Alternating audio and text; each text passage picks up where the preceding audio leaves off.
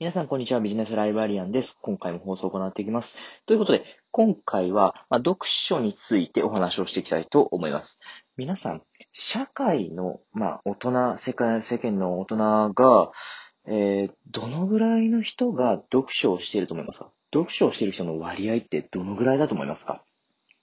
はい。まあ、これを今回ね、聞かれて、ああ、よかったよかったってほっとする方もいるかもしれないし、逆に、まあそうじゃない方もね、いらっしゃるかもしれないんですけども、えっと、今回は、ま、その読書の割合についてお話をして、まあ、その、最終的にね、まあ、このぐらいやってたらいいですよって話をしていきたいなというふうに思います。えー、皆さん、社会一般の大人はどのぐらい読書しているかというと、もう結論を言いますと、えっ、と、文化庁の調査があったんですよね。2019年ですね。はい。2019年に調査があったんですが、その時の調査によりますと、なんと社会人の約47%もの人が読書を月に1冊もしなかったんですよ。はい。なかなかですよね。月に1冊も読書をしない人が47%もいたんですよね。で、えっ、ー、と、読書を47%もの人がしない中で、えー、さらに、1、2冊読書をする1ヶ月に1、2冊読書するって方が約37%、37.6%いたんです。で、えー、3、4冊の人は8.6%です。5、6冊の人は3.2%です。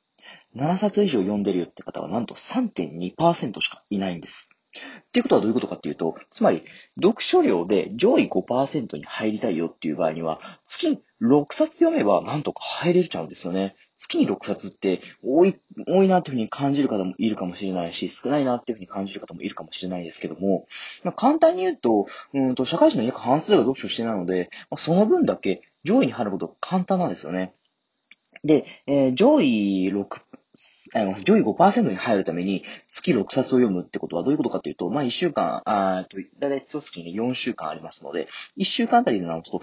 1.5冊程度になります。1.5冊程度。はい。っていうことは、えっ、ー、と、1.5冊っていうのはどういう数字かっていうと、まあ大体200ページぐらいのビジネス書とかであれば、大体2、3時間で読むことができますよね。ってことは、1週間で1.5かけるので、えー、4時間から6時間ほどになりますね。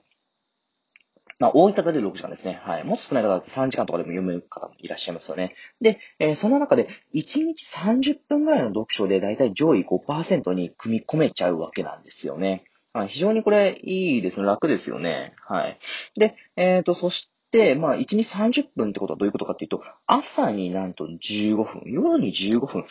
ちょっとだけね、読書を頑張るだけで、上位5%に入ることができるんですよね。で、もっと言うと、えー、読書はなんと収入に比例するよっていうな話もね、ありますので、この辺もね、大事にしてもらえたらなというふうに思います。